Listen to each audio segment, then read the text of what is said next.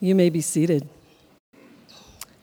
This morning, our scripture reading is from Acts 10, and we're going to read verses 44 through 48. While Peter was still speaking these words, the Holy Spirit came on all who heard the message. The circumcised believers who had come with Peter were astonished that the gift of the Holy Spirit had been poured out even on Gentiles for they heard them speaking in tongues and praising God. Then Peter said, Surely no one can stand in the way of their being baptized with water. They have received the Holy Spirit just as we have. So he ordered that they be baptized in the name of Jesus Christ. Then they asked Peter to stay with them for a few days. That's God's word to us this morning. And now, Randy will come and do our time with young disciples. So I invite all children present with us to come forward to the carpet up here to hear what Randy has to say. Thank you, Shirley. Well, good morning, young disciples. We have a special visitor today, and you already heard him play those. Those are called bagpipes, and they are from Scotland. Let me show you. So, when we had two boys, there was a pastor in near Aberdeen, Scotland, who wrote to me and said, "Would you like to do a pulpit exchange?" Pulpit exchange is when a pastor in this country changes places with a pastor in another country. And so for four Sundays, four weeks, we lived in Scotland. And you can see we had to get on an airplane and fly all the way there. Now, our younger son, Tim, was, he only liked two foods pizza and sweet potato pie. and in Scotland, they made him eat haggis. Do you know what haggis is? It's made from sheep's guts. Ew. I'm sorry. It's yeah, it's very ewy. He only took one bite. Now that's kind of what happened to the apostle Peter in the chapter 10 and 11 of the book of Acts, which we're going to be talking with the adults about. He had to eat this strange food that the Gentiles eat, and he had only ever eaten kosher food, which Jewish people eat. So it, it's really hard. Anyway, let me show you the church where I, every Sunday, I got to go in this big pulpit and stand way up high and preach to the people. And guess what's great about Scotland? They understood me. they speak English there. Now, they speak it a little bit different. When we got there, there were all these children in the playground of the church, and we drove up in our car and they said, is that an American car? and I first had to listen. They said it even more Scottish than that. And then I finally understood. And I said, No, it's a, it's a Saab. And technically, it was an American car because General Motors had just bought Saab. But that's, that's not important. It was a Swedish car. So we had so much fun trying new foods and learning about a new culture and it was a wonderful, wonderful time that we had. And one of the things we got to do in Scotland was meet people like Jeffrey here, who played this wonderful instrument called a bagpipe, which you heard when he came in with all of the pastors. And look what we were wearing. Do you know why we're wearing this? Because it's Reformation Sunday, and they wear robes in Scotland just like this, all the pastors every Sunday to this day. It's part of their, important part of their culture. Well, I am so glad that you're going to get to go now and be with your teachers, but let me just say this blessing over you. May the Lord give you all curious minds to learn, soft hearts to grow, and ready feet to be like Jesus wherever you go. With God's help and grace, may you know how loved you are by God and by your church family. In the name of the Father, and the Son, and the Holy Ghost. Amen. Have fun. Learn a lot. Thank you, Jeffrey.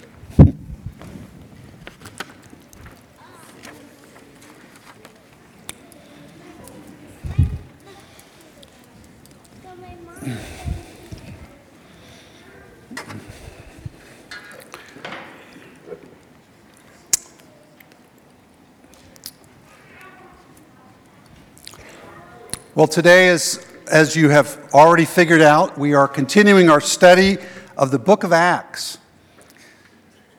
And today we come to chapters 10 and 11 of this crit- critical work by the Apostle Luke. And when we began this series last month, I told you that Acts would tell the story of how the Christian movement spread like wildfire from Jerusalem where Jesus had died and rose again, to Samaria, to Syria, to Ethiopia, to Greece and Rome and beyond. We haven't got to Greece and Rome yet, but we're getting there. But today, and here's the outline that I showed you how Jesus went into Galilee and then Samaria and Judea and then to Jerusalem. And then after his resurrection and ascension, the church started in Jerusalem and then spread to Judea, to Samaria, and then throughout the Gentile world. Today, we're going to look at the event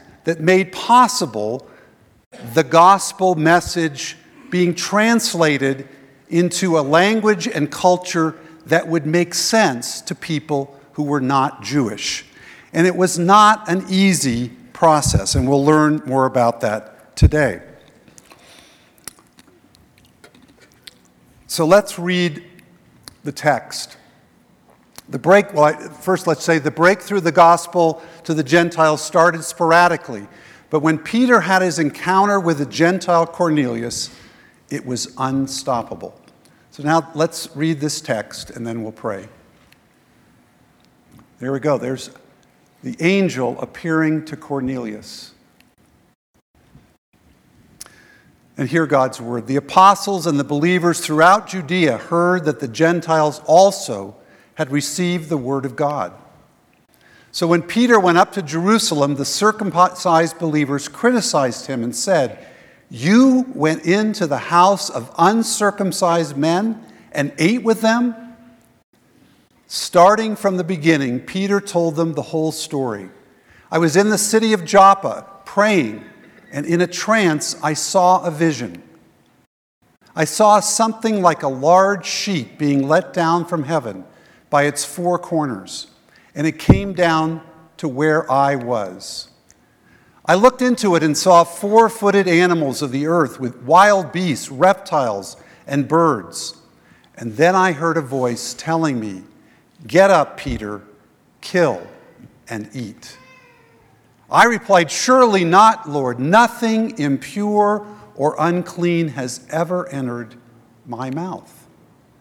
The voice spoke from heaven a second time Do not call anything impure that God has made clean.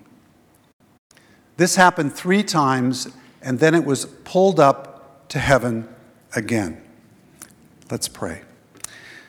Heavenly Father, we pray that your, the same Spirit that spoke to Peter in such dramatic fashion would speak to us now as we hear your word read and proclaimed. Lord, be our teacher. Guide us into your truth, for we pray it in Jesus' name. Amen.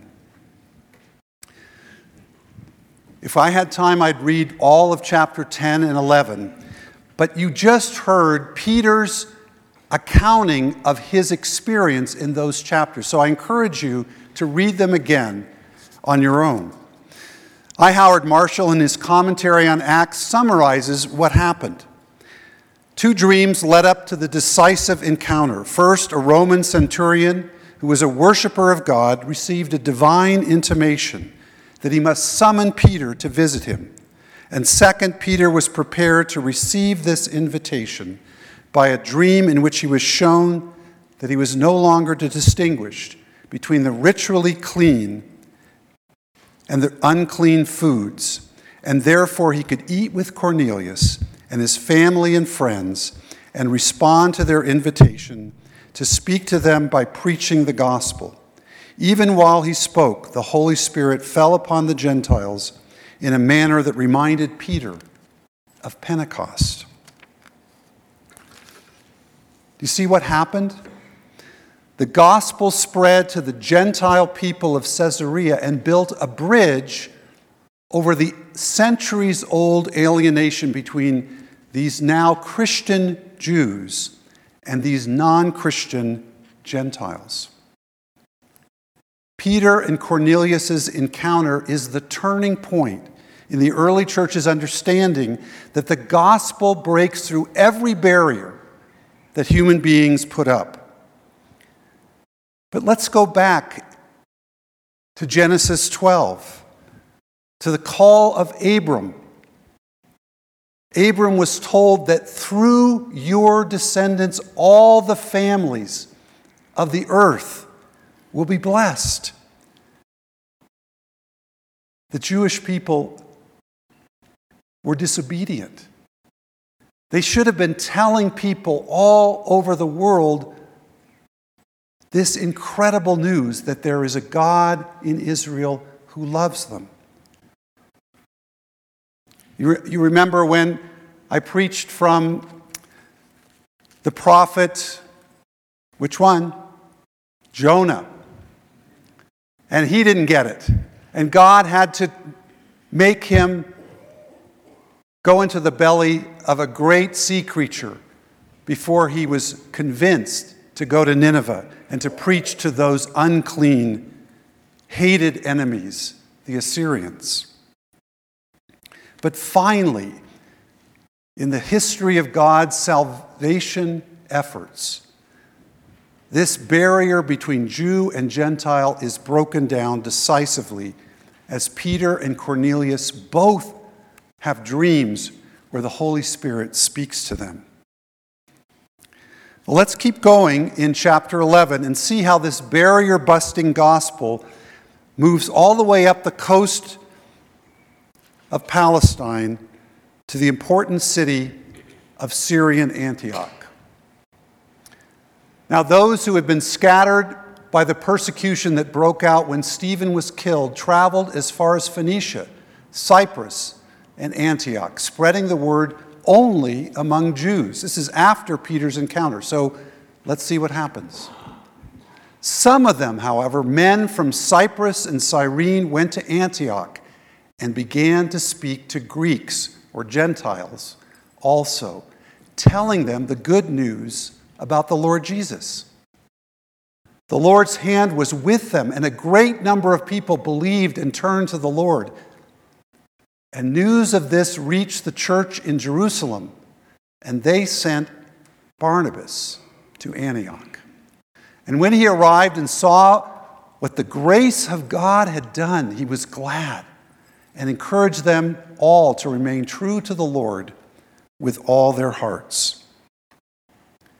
So, Syrian Antioch is the place, the city, where the first truly multi ethnic church is formed. And it is that local church that became the center of the world Christian movement. It is that church that sent Barnabas and Paul as the first missionaries, and they eventually ended up in Rome.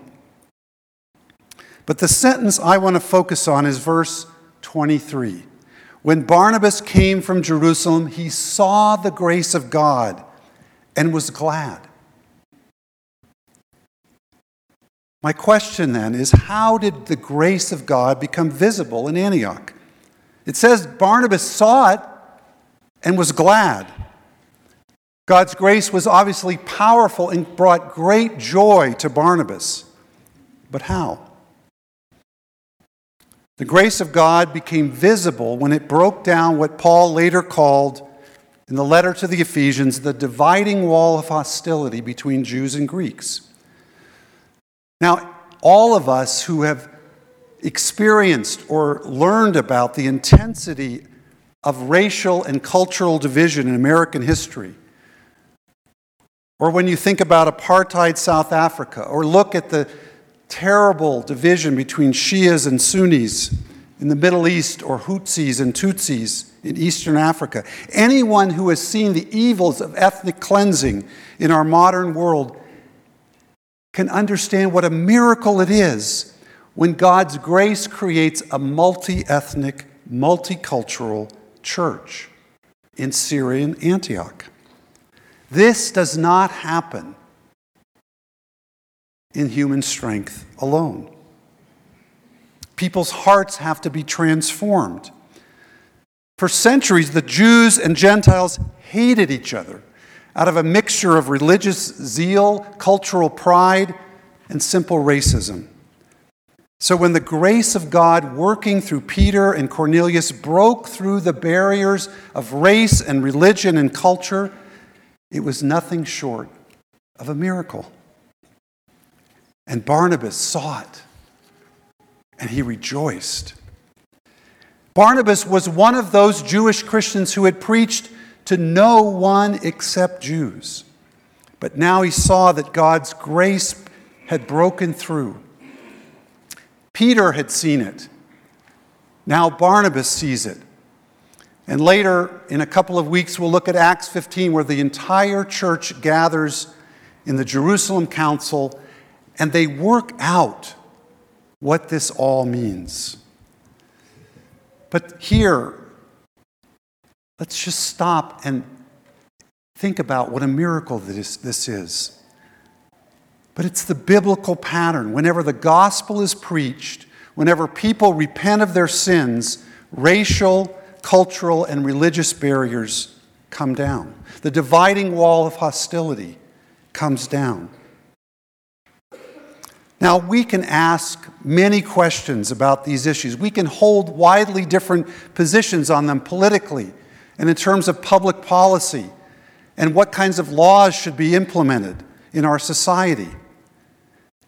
That's fine to have that kind of political diversity.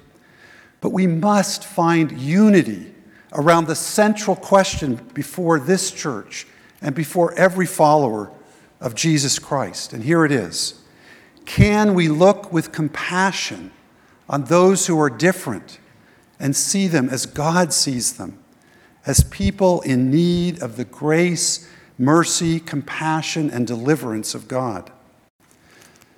Jesus said in Matthew 25, I was a stranger and you welcomed me. This word stranger in the Greek is the word xenos. It literally means foreigner. It's the same word that Paul uses in Ephesians 2, verse 12. We're called, friends, to be philoxenic, to be friends of stranger. That word philoxenia, friend of strangers, is translated into English as hospitality. We're to be hospitable, welcoming people into our home, as Cornelius welcomed Peter, and as Peter would later welcome Gentiles into his home.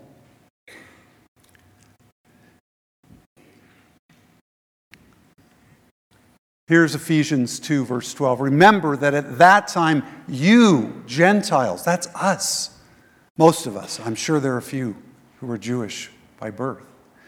We were separate from Christ, excluded from citizenship in Israel, and foreigners to the covenant of the promise, without hope and without God in the world. But Jesus' death on the cross and his resurrection is the culmination of God's eternal plan to break down the dividing wall of hostility between Jew and Gentile. It was the constant teaching in the Old Testament for Israel to welcome foreigners and sojourners from other nations so that they would receive God's blessing through his chosen people. But it hardly ever happened in the Old Testament. And even here in the book of Acts, it was only when persecution arose and the church was scattered around the Mediterranean basin that the barriers began to break. And Barnabas got to be there on the front lines of seeing the grace of God. And it made him glad. It should make us glad when we see these barriers of hostility of culturally imperial, cultural imperialism, of racism, broken down. Barnabas went back to the church in Jerusalem. He reported that the gospel had been preached in Syrian Antioch and that many people had given their lives to Jesus. So the good news of Jesus came to Antioch because of persecution, because the church had to suffer. Barnabas saw it, called it the grace of God, and it made him glad. If there's anything cl- clear in the Bible, it is this the grace of God does not spare his people suffering in this age. But just as in the book of Acts, suffering happened to Stephen and to many others who were martyred for their faith, God works through suffering to bring people to himself. We shouldn't be surprised because the Son of God had to suffer to save people from condemnation and death. And ever since the first century, God turned suffering again and again for our good, both in this age and in the age to come.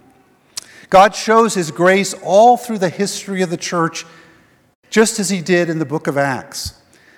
My ancestors, the Bear family, fled terrible persecution. There were bears that were martyred in Switzerland because they were Swiss Mennonites.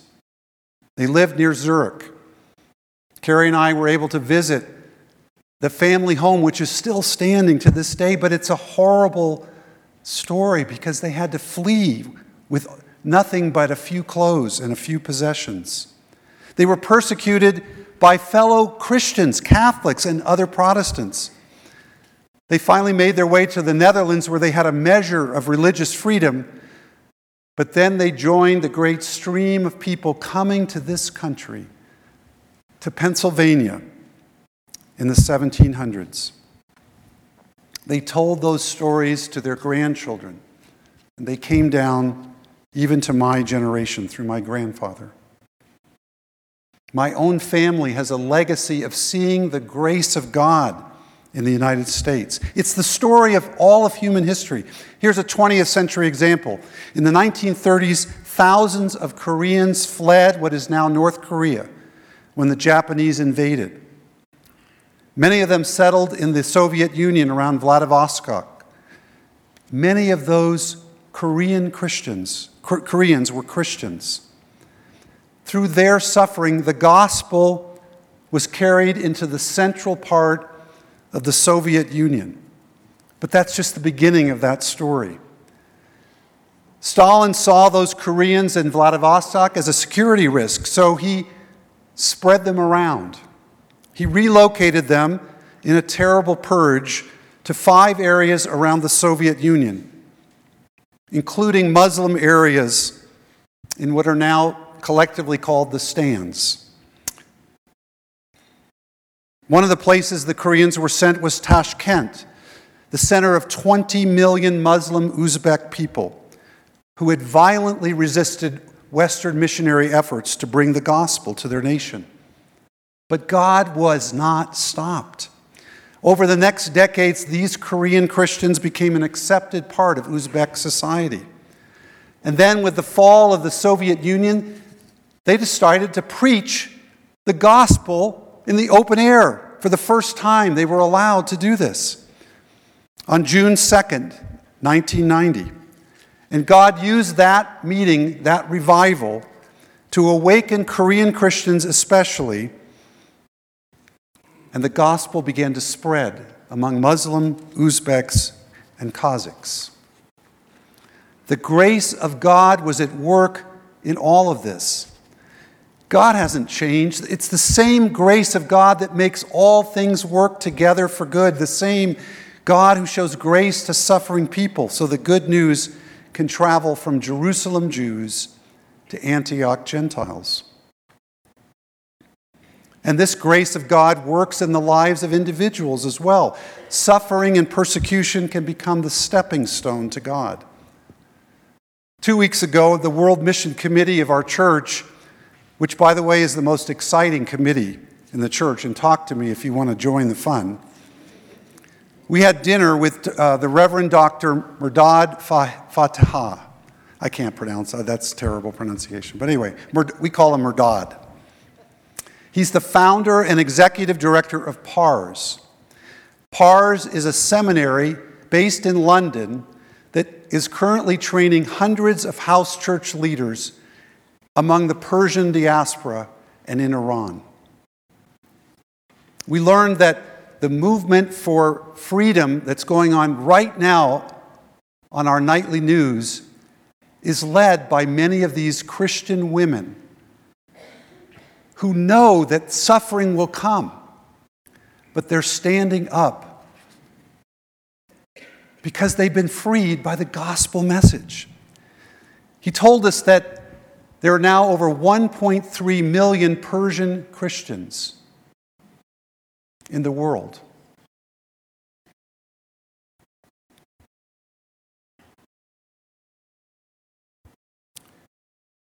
Today, on every continent, our brothers and sisters are courageously witnessing to the truth of Jesus and the resurrection in places like Nigeria, where Christians are horribly persecuted and martyred every month, in Ethiopia, in China, and many other nations. Christians have always suffered for the gospel in every age. Let me end with a story that maybe you know. It's about the famous poet John Donne. He was an Anglican priest and the dean of St. Paul's Cathedral in the early 17th century. And near the end of his life, he lay in bed in London. His body was racked with pain from what may have been malarial fever brought back from his service overseas many years earlier. He was confined to his bed of pain for weeks on end. He had written a little book, Devotions Upon Emergent Occasions, but had fallen into obscurity not long afterward. And he continued to write on his sickbed, which eventually became his deathbed. Periodically, he would hear the ringing of the church bells chiming the sad news that another soul had passed from this life to the next. And then the poet's pen moved again. It gifted all of us with these immortal words Perchance he for whom this bell tolls may be so ill, as that he knows not it tolls for him. And perchance I may think myself so much better than I am, as that they who are about me and see my state may have caused it to toll for me, and I know not that. No man is an island, entire of itself. Every man is a piece of the continent, a part of the main. If a clod be washed by the sea, Europe is the less, as well as if a promontory were, as well as if a manor of thy friends or of thine own were. Any man's death diminishes me because I am involved in mankind and therefore never send to know for whom the bell tolls. It tolls for thee. It was not Ernest Hemingway that came up with the title for his book, For Whom the Bell Tolls. It was this Anglican preacher nailed to his bed of pain and suffering and when Carrie and I were in London many years ago, we toured St. Paul's Cathedral, and one of the monuments is this marble statue of John Donne. The church employed a sculptor to design a monument for their dean.